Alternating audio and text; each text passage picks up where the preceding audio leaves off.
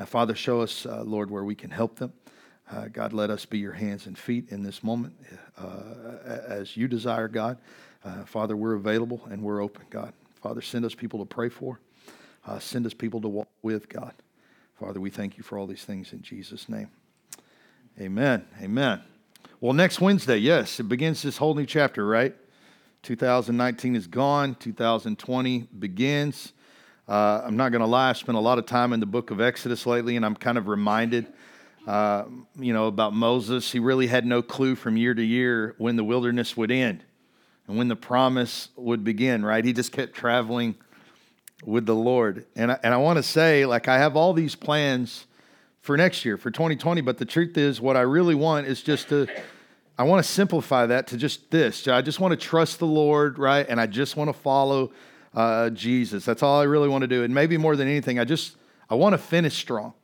That's important to me that we that I finish strong and I finish well uh, with Him. And and I I know like as we approach New Year, like we all have plans I know that I have plans for next year. I'll talk about those things uh, later. Uh, I have them for my own life, personal things. I have plans that I would like to see done in this church. But at the end of the day, I just want to go where He says to go, say what He says for me to say, right? And do what He tells me to do so that I can live like Jesus. I can be like Christ. But here's the thing as, as we approach this new year, okay, I'm reminded of two things. One, our ability to manufacture new goals for ourselves. That's without a doubt. We do that every year. We always put together this list of things we want to do in a new year, right? But the other thing that I also know is life's ability to produce unforeseen circumstances that tend to put our goals on, her, on hold, or worse, they just simply disappear, right? Not trying to start this year off uh, without optimism. I'm extremely optimistic. However, I'm also preparing myself for all the hidden obstacles that tend to confront us like in the middle of our journeys, right? In front of every goal or every dream or obstacles, hands down. Go watch any sports a person's life biography. Go watch anybody who's achieved anything in their life and they've had obstacles in their way to get where they're going to get. These obstacles and how we deal with them will ultimately decide how far we go and what we're actually capable of achieving. Now, like every new year, right? People start off with weight loss goals at the beginning of a new year, right? To only quit a few months later. Uh, attendance in churches right now across the nation are going to be growing right now. It's the beginning of a new year. It, it goes up, but it slowly declines as the year goes on. Okay? We have great intentions in the beginning of any endeavor we, we start, right? But it's how we finish that really defines us. And I think we forget that part of our life. I think we do. Our excuses will always earn us grace with those who love us, right? That's why we don't feel the weight of failure as bad, right? Um, but our lack of accomplishing the very goals we set for ourselves does do damage to our psyche, whether we admit it or not, okay? Uh, until we eventually just become used to failing all the time. And that's not a good place to be right? This eventually leads us into like a bitter relationship with success, with failure, and even how we look at life or how we approach it. It determines whether optimistic or we're pessimistic, right? I mean, you know, people that see success from time to time, they tend to be more optimistic than people who meet failure all the time. Uh, um, uh, there was this book that I was checking out as I was, you know, getting ready to put all this together. It was called Go the Distance. It's written by a pastor named Ed Rowell. Uh, uh, who emphasizes the importance of uh, finishing a, a, race well. And he, he tells kind of this little story about himself. and this is the one that I guess grabbed my attention. He had completed four marathons in one year, completed them, right? And, and uh, so he wasn't concerned with finishing a race. He obviously could finish a race. What he was concerned with was improving his time. And his main goal, what he was working his way up to, was the Boston Marathon. Now, to do that, to compete in the Boston Marathon, he was going to have to get his time under three hours and 10 minutes. That's ridiculous, by the way. 26, over 26 miles in three hours and 10 minutes. Like, that'd be like, how far would you make it in three hours? I'd make it about four miles, right?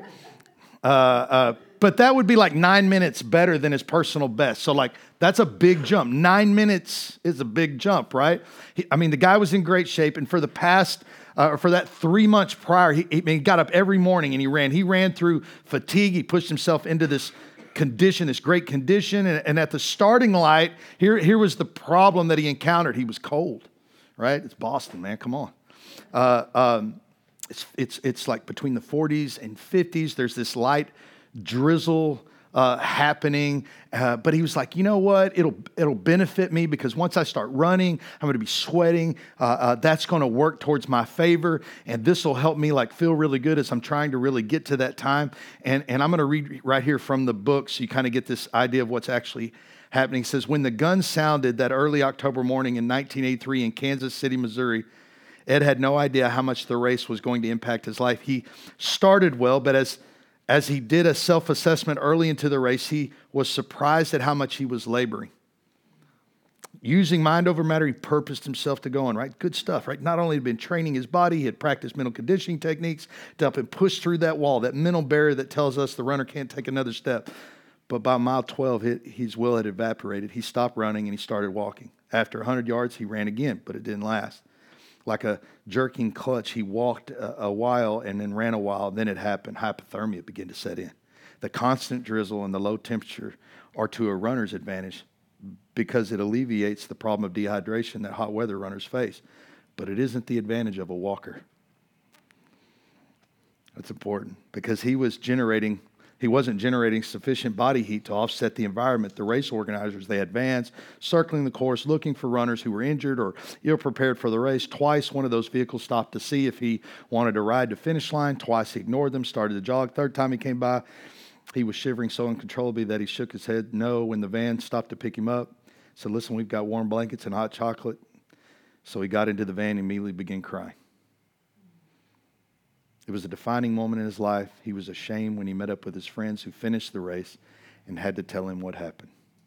Why did it happen? Who knows? He says he wasn't even sure of himself. He says he has he says but he had an idea. I think it happened because he took finishing the race for granted. He was concentrating on a time and not the finish line. I think that's important took finishing for granted. This morning, I want to walk you through the scriptures about what God says about finishing. And I want to really give you the opportunity today to really pray this morning about what might be next for you this next year. While hopefully, I mean, the hope is here. I'm going to try to ground you in enough reality to accomplish the very goals you set for yourself, right? There's nothing wrong with dealing with these things, these obstacles, or saying that there's going to be obstacles. That's not pessimistic, okay? You can be optimistic and still be real about what's going to take place. I'm optimistic about meeting our goals, but I also know that if we're not if we're not facing obstacles along the way, we're there's how I mean I don't know about you, but my life experience has been there's always something in the way of success. Right? That's why the old saying is what that failure stands on a mount or, or success stands on a mountain of failure. Right? I mean that's just how it works. Right? But I think if we deal with some of these things, we walk through biblically I think I can help uh, uh, you finish well, as well as hope for my. I hope that for myself. Amen. So I'm going to start us out in Ecclesiastes seven eight. Ecclesiastes seven eight, and then I'm going to jump into the New Testament. But we'll begin here. We'll begin here.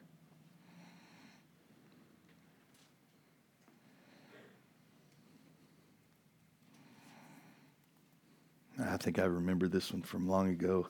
It's something I say a lot, especially when I'm getting ready to start something or uh, uh, anytime I've thought about starting anything, I always think about this scripture. It's like a warning. It's really like a warning. Ecclesiastes 7 8.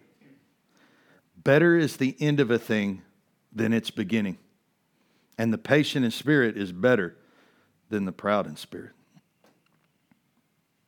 Better is the end of a thing than its beginning, and the patient in spirit is better than the proud in spirit. Father, I just pray right now that your word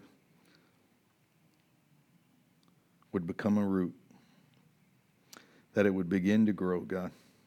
And from right here, new beginnings can happen. But not just beginnings, Lord. finishings also. That we be faithful to see it through to the end. In Jesus' name, amen. So the wisdom of Solomon provides our beginning right here, right? There are many things that get started for great reason, great causes too, but very few things stand the test of time. This is why the latter half of this scripture deals with patience versus pride. It's easy to start something, it's easy. There's tons of people do it all the time. I have so many people come up to me that want to start this, or start that, start this. And my thing is always the same. I don't try to intimidate people, but my whole thing is, is where do you see yourself five, ten years from now? And if you don't have that plan of what you're going to do or where you're going to be, then, then don't even start it. It's a waste of your time because what happens is if you fail to start it, it's going to mess with you. It's going to mess with you if you don't stay with it, right? It's easy to start something. It's a whole other thing to finish it and see it through. Don't get me wrong. There has to be a beginning. All right? It has to be it has to start somewhere. However, what good is our beginning if it isn't seen to completion? Jesus taught on this actually, quite a bit actually. If you want to turn to Matthew chapter 21. Matthew chapter 21, I'm going to be around verse 28.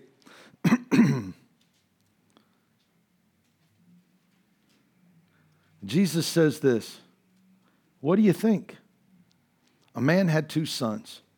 And he went to the first and said, Son, go and work in the vineyard today. And he answered, I will not. But afterward, he changed his mind and went. and he went to the other son and said the same. And he answered, I'll go, sir, but did not go. Which of the two did the will of his father? They said the first. Jesus said to them, Truly I say to you, the tax collectors and the prostitutes go into the kingdom of God before you. For God, for John came to you in the way of righteousness, and you did not believe him. But the tax collectors and the prostitutes believed him. And when you saw it, you did not afterwards change your minds and believe him. Now listen, this story is only found in Matthew. Only. It's a story simply of comparison.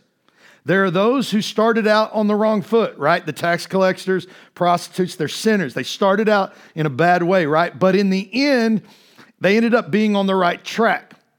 Okay? On the other hand, there are those who started out on the right track, the Pharisees, the religious elite, the pastors of their day, but in the end, they kind of got off track. So one group changed, the other did not.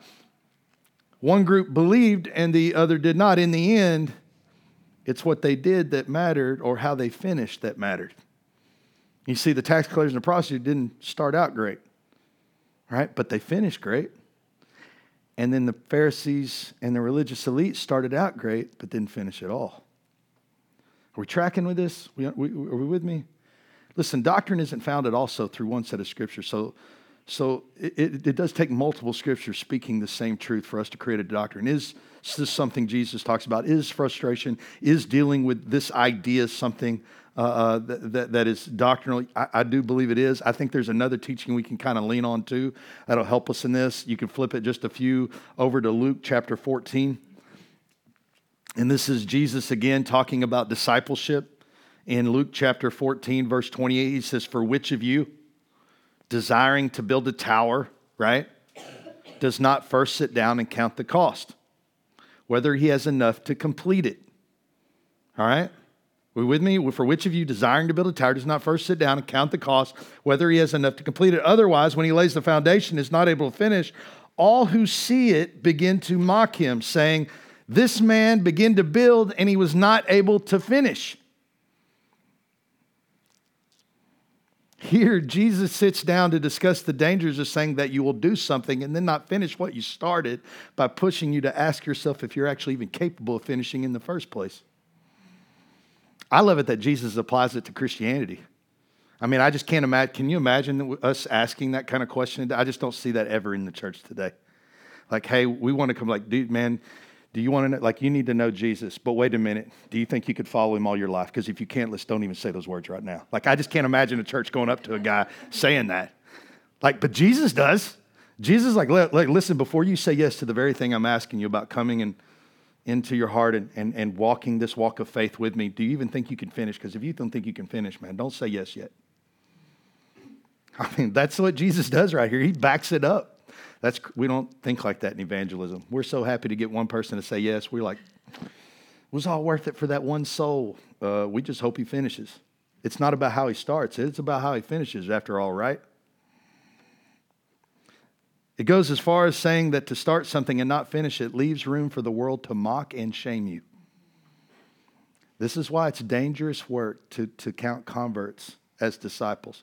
Just because people say yes doesn't mean they're Christians.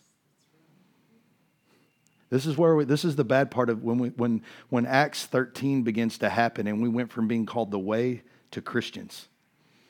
That's that that switch happened.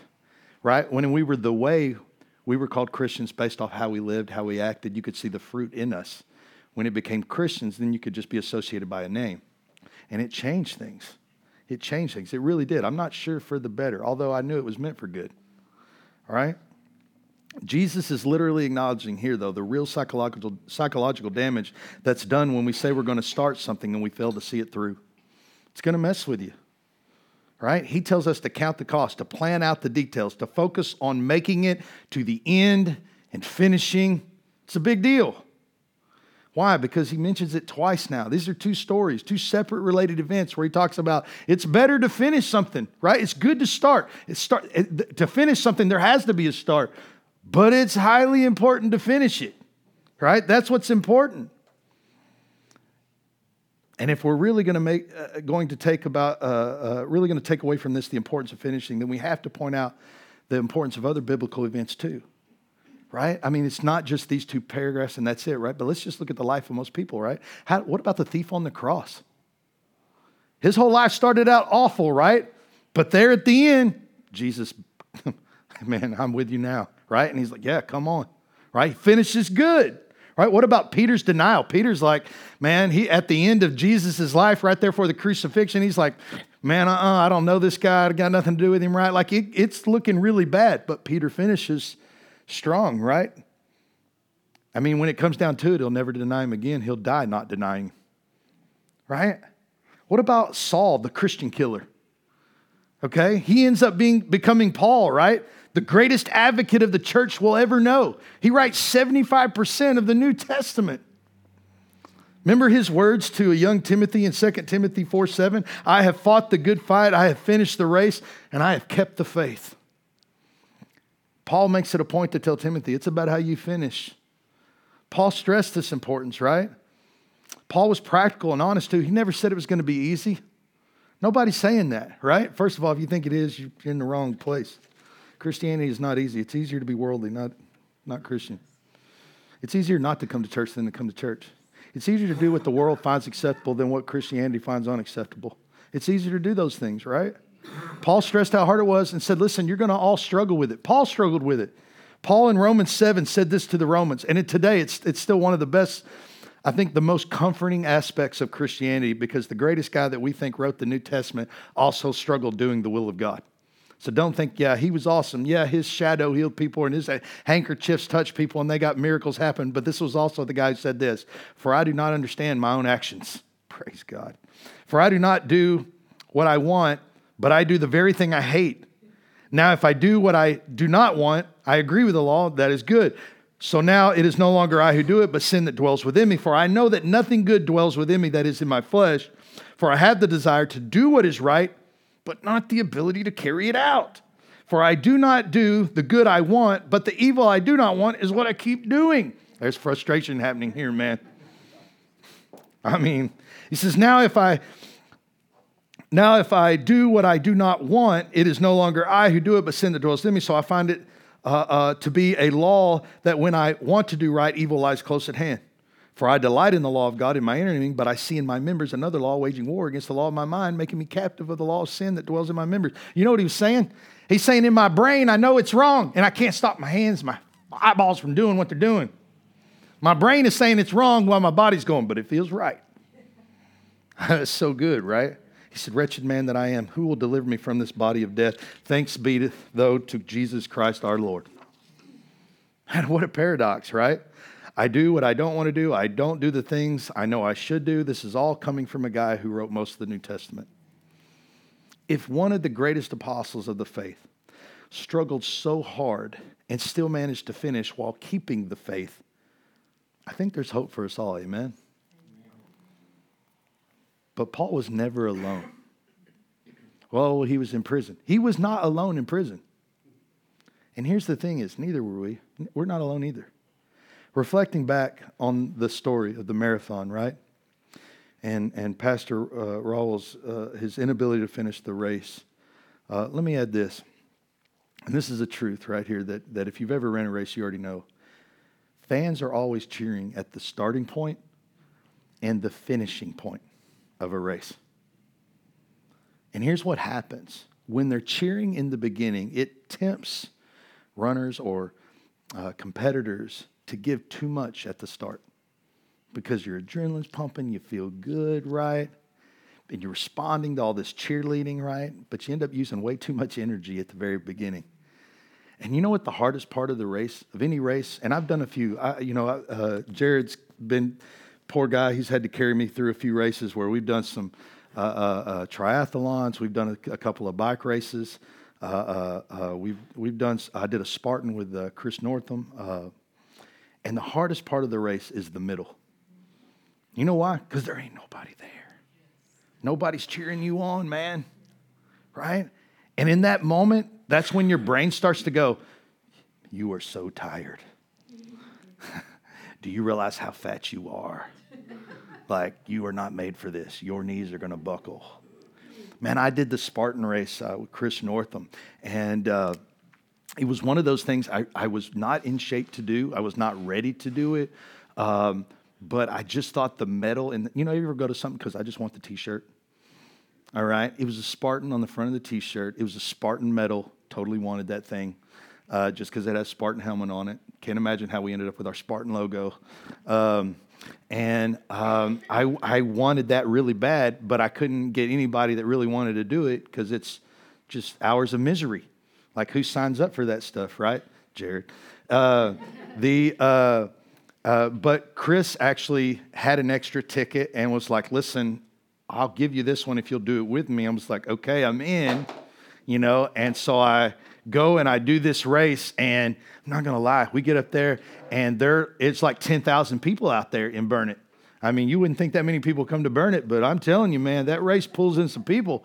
And they are doing every 15 minutes, 300 in a group is going out every 15 minutes. So I'm standing there in that 300 and like i think maybe the good thing is that i had done enough races to like not get too crazy in the beginning but it was really hard because they had a really good speech. They were like you know we will not go out into the night.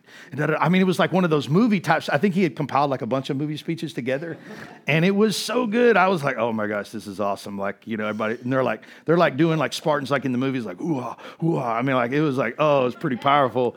And they're getting ready to go and chris is like dude i'm totally gonna just beast out of this thing. I'm like I'm going to run until you can't see me anymore, and then I'm going to walk the whole way. Right? Like that's, I realized, like, if for me to make this trip with all these obstacles, I mean, like every so many yards, we're like, you have to come up, you have to do this obstacle. And if you don't do the obstacle, you have to do what they call a burpee. And if you've never done a burpee, it's like dying. And it's like dying a lot. And, and, so like you you they're horrible. You don't want to do them. You'd rather do the obstacle than do the burpee. That's how bad they are. And so we start off and they do the big speech and they're like, go. And Chris just bolts and he just leaves me. I'm like, I'm at this whole race by myself. Okay. And so I, I, you know, I'm like, okay, but I'm set on finishing. I'm not worried about a time. That guy's gonna like try to break a record, right? And that's fine. I just that's not me. I know I'm not gonna break a record. I'm way too fat for this. And and so we we take off running. We get around that first quarter mile and can't nobody see us anymore. Like, okay, I'm walking now, dude. I, I you know, you just didn't want the shame of walking in front of all these people that were running. And so like I I I, get around, I get there, and I'm like, okay, I'm gonna finish this, right? And I'm just like knocking out the obstacles one after another. I haven't seen Chris like in 15 minutes. That dude left me, right? Until we get to this one obstacle. And I see him, he's like, and I'm it's it, he's so tall, right? And it's like the monkey bars. And the problem is when you're tall, you have to like pull your knees up right? That's hard on tall person, man. I mean, and so like he's struggling with that. I'm like, I go right across. I'm like, hey, I'll wait for you. You know, I mean, again, he left 15 minutes prior to me, right? And he finally does the burpees because he, he, just can't, right? And then, like, I wait on him, and literally, as we come out of the next obstacle, he just leaves me. I was like, oh, man, uh, I guess we're not going to be together, you know? And I literally, the race goes on for like an hour, and I haven't seen him. I haven't seen anybody. But I've made every obstacle. I was like, man, I haven't had to do a burpee yet. This is to be, this is awesome, right? And we finally get to these big, like, these big cul- culverts is what they are. They've got some big ones and they got some really tiny ones. And if you go through the tiny ones, you're claustrophobic. It's a bad day for you, you know. But they got the big ones. You can go through those, do like ten burpees. I'm like, uh, I'm not waiting in line to do these little tiny claustrophobic ones. So I go through. I'm finishing up my burpees, and out pops Chris out of the small, one of the small ones. He'd been in there the whole time I walked through there and did the burpees and everything. Somebody got claustrophobic and he got locked up in there between two people and couldn't get out. And he'd been in there the whole time, and he was, and I was like, well, I'll wait on you, you know. And I wait on him and everything, and then he leaves me again takes off running up this hill. I'm like, not running up the hill, bro.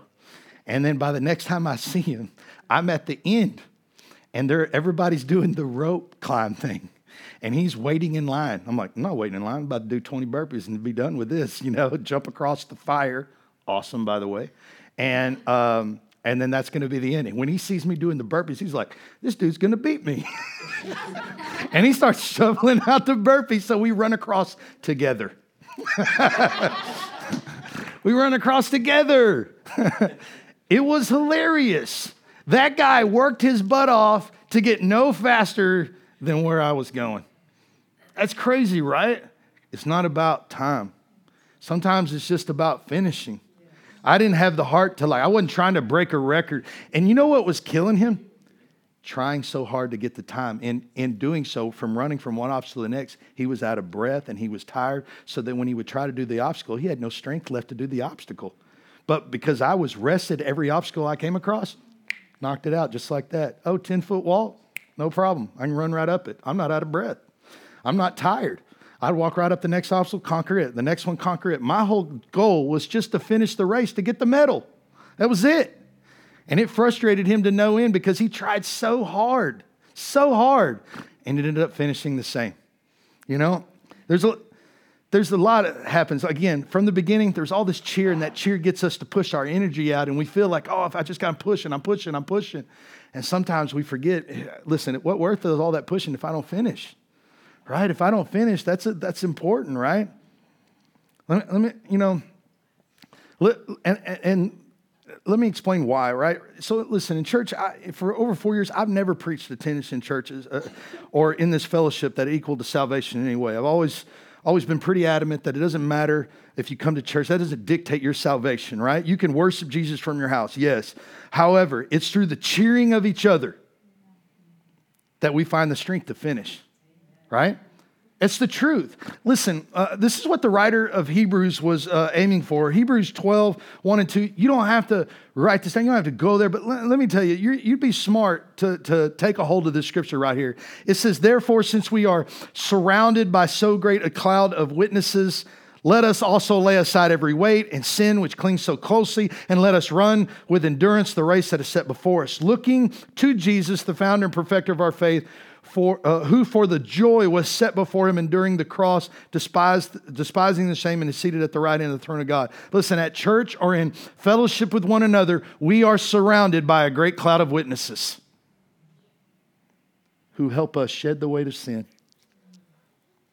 This, in turn, allows us to run the race before us, having the endurance we need to finish. This is why we need each other. Listen, you're not going to make my problem better. You know what you're going to do? You're going to help me, you're going to cheer me through my problem.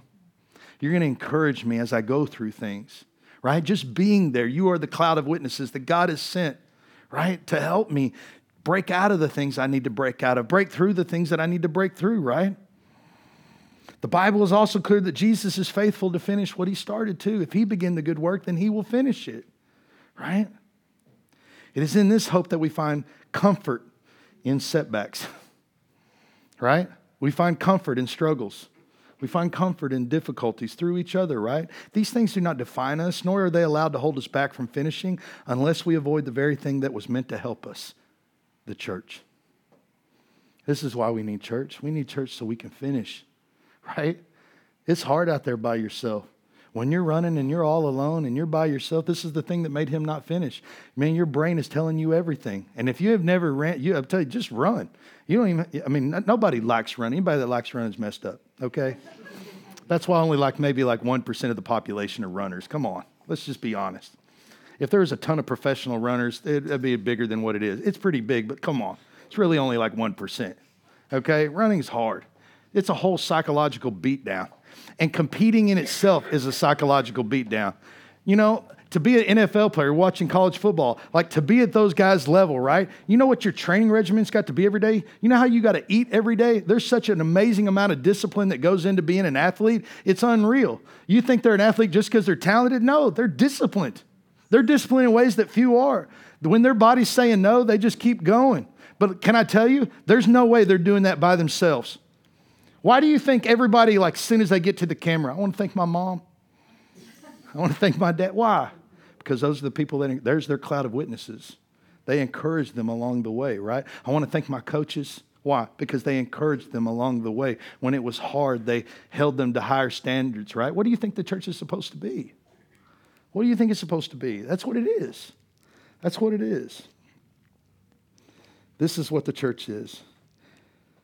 This is what the fellowship with believers is supposed to be a safety net for the fearful, a hospital for the sick, and a miracle for the broken.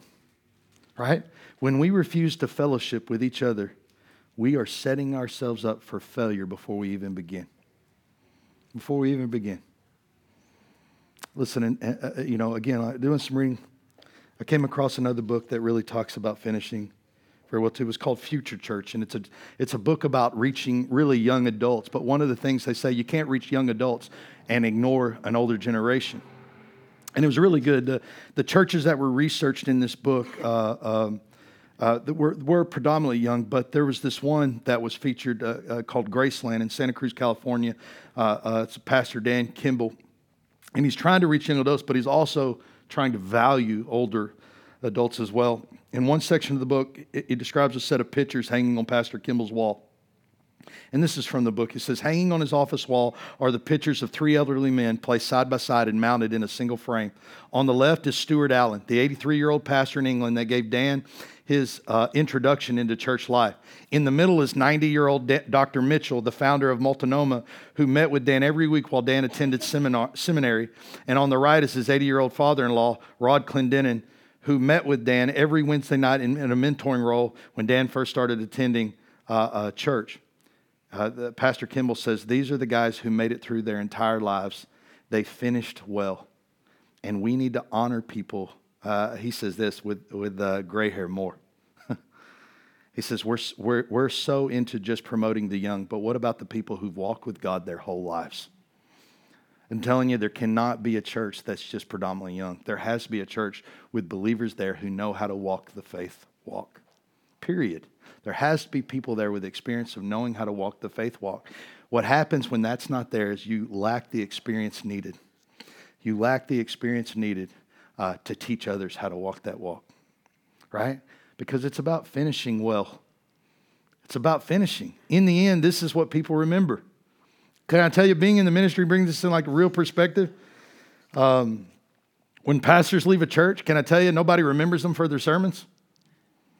That's like pastors, they're so disappointing. You know how much work they put into sermons? Right? But they're remembered for their faithfulness, their faithfulness to the call, their faithfulness to how they finished. As a person that attends a lot of funerals, I can tell you I do. I can testify that this is true for all of us. How we finish is important. It ultimately reveals the race that we've ran and where our hope lies. I see it all the time. We, when we go to a funeral, we, we never, we're never talking about uh, uh, uh, uh, things that they did bad. We're always talking about the good things. And can I tell you also, we're all, we're, it a big deal. The most awkward moment, man, for a pastor is to go to a, a funeral where they know a guy didn't finish well. And you know, in that moment, you know what we try to do? We try to teach how to finish well in the middle of that try to use this as an opportunity to explain how to finish well. Man, for 2020, I will aim to accomplish many things. There, there will be many things that will be accomplished, and there will mostly likely be areas of failure. Welcome to the truth, right? What, what's important is that we keep running, right? That we keep striving for excellence.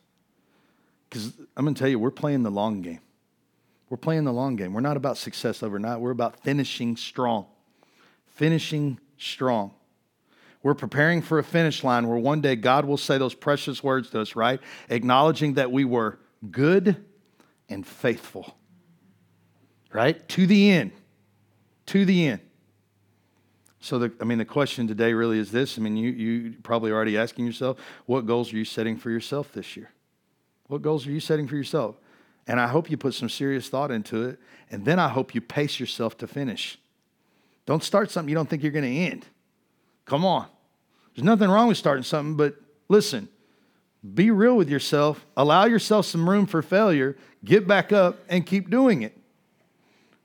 Right? I can tell you for 2020, I am personally seeking to dig deeper uh, spiritually than I ever have before. Man, I've, I've said it in here, I think on a Wednesday. I think I've even said on Sunday. I want to do a 40 day fast.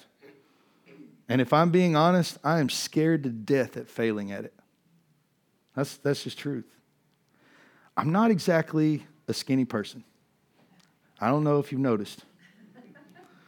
And I, I'm telling you, the difficulty in fasting food for me is unbelievable. I'm a stress eater, right? Right? Some people smoke for stress. Me, mm-mm. Tacos, right? Oh, I'm the only person. Okay. Right? But here's the thing the Holy Spirit is really driving me towards this. And I might fail. But you know what I'm trying to resolve in myself? What if I fail? I'm already trying to tell myself, well, then get back up the next day and start it over. And keep doing it until you accomplish it. Keep trying and keep trying. Don't let failure be the thing that stops you. Get to the end of it. Keep trying. Right? Forgive yourself. Jesus will. Keep trying. I'd also, uh, I'd like to finish writing. There's a few things I want to do. I've, I've, written some books over the years. Some are for my kids, uh, maybe a leadership book kind of had a lot of things started and never really finished, and I've been wanting to finish them for years. And I feel the Holy Spirit, I think, every year tugging me on that. Why don't you finish this? Why don't you finish this? Why don't you finish this? Like, I will. Calm down. You know? Um, and, and nobody's telling me that, but the Holy Spirit is really, right? Um, but maybe it's time, right? But here's what I do know, right? It's going to take some discipline to sit down and do the work. I might have to get up early in the mornings and just write a paragraph at a time, and maybe after a couple years, they'll be done. But that's what it's going to take. Can I tell you that's what all writers say? I've looked at writers like, how do they write books so fast? They don't write books so fast. Turns out they take like three or four years. They write like a paragraph a day. That's about it. Some of them write a sentence or two. They just write every day. That's what they do. They make sure they write every day, right? So I try to take comfort in those things. Well, I'm not the only person around here that's a loser in that area, right? So I, have got some disciplines I've got to take after, right? I, I, I want to start some new physical dip- disciplines that'll help me develop other spiritual disciplines, man. Been trying to, I've got Jared, I'm trying to get Eric, maybe get Mark, do some jujitsu. I keep thinking if I say it from the pulpit, it's going to happen, but it never does.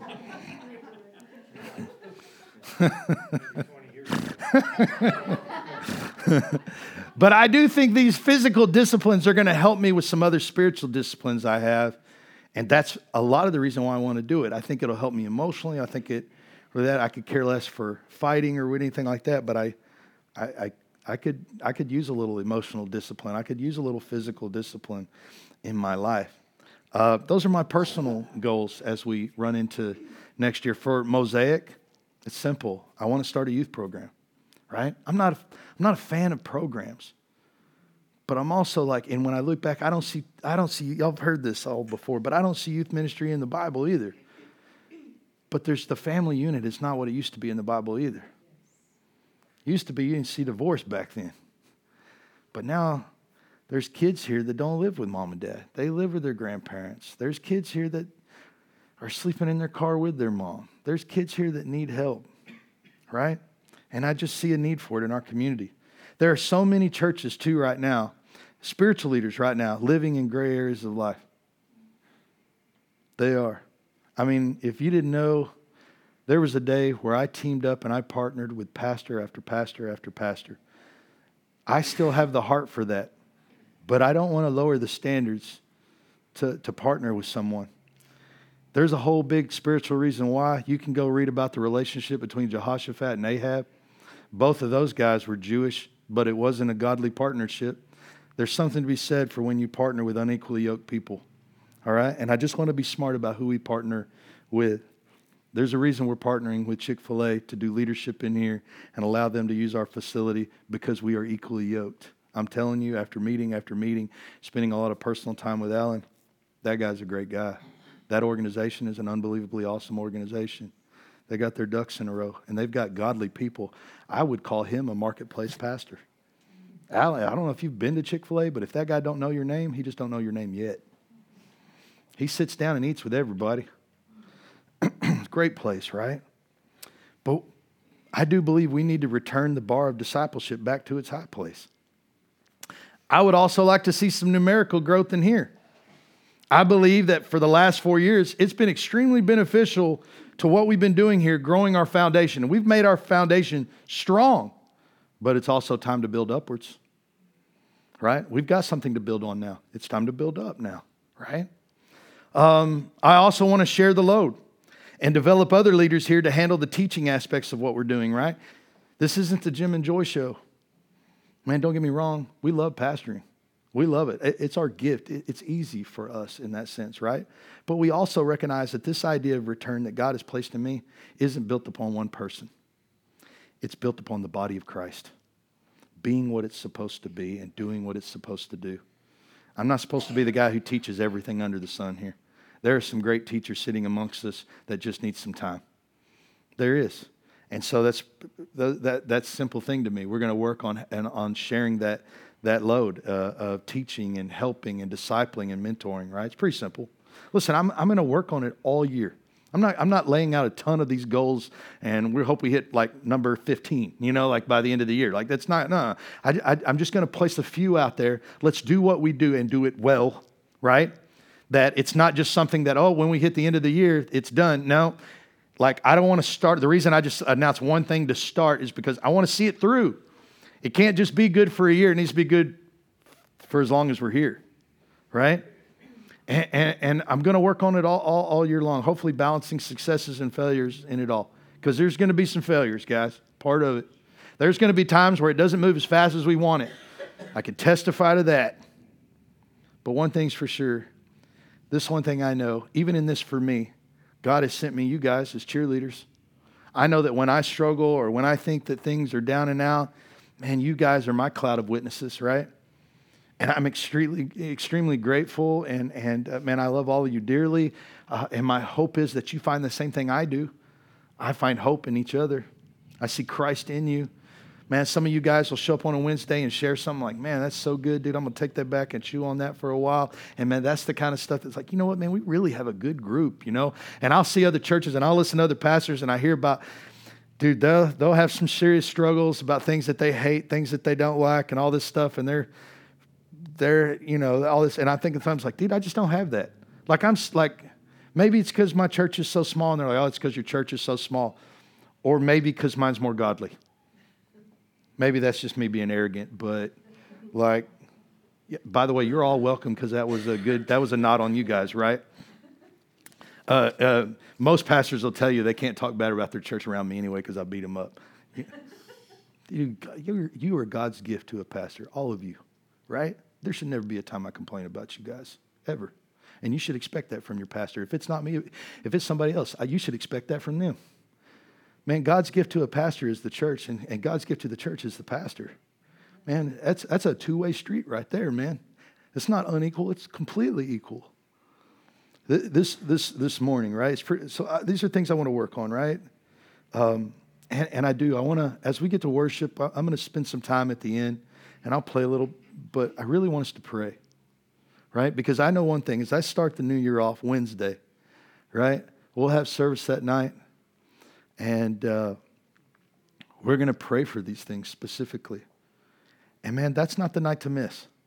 The night where we launch in prayer is not the night to miss, right? I know that the prayer service is like the Cinderella service, right?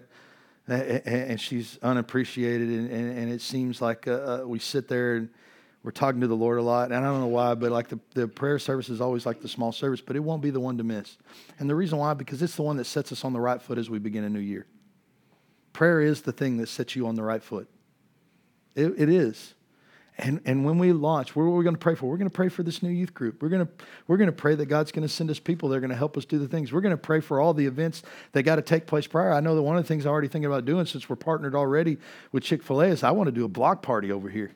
We got two, two city blocks over here we could space that out. One street on, on one day the other street on another or i mean on one month and another street on another month down the road and space those things out and have a good time you know? We know that it's going to be a block party when we hand out freaking stuff for halloween again out here. It is every time.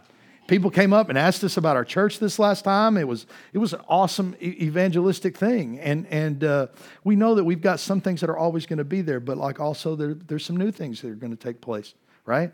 And prayer is the thing that's going to bathe all that uh, and we will be launching into a, a fast. And I'm not going to like hold you accountable. I'm not asking you to do a 40 day fast. Okay? I'm not asking you to do that. Uh, if anything, I'm asking you to cheerlead me while I try. Um, but I would encourage you to fast. And we can talk about that more on Wednesday. But today, let's just pray. Let's, uh, let's worship and get our mind and heart right and lined up. And then let's take a few minutes to pray. Will somebody grab my wife? Does she okay?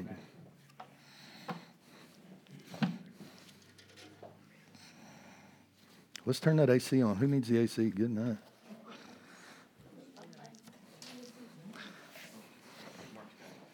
Anybody else hot? Is that me?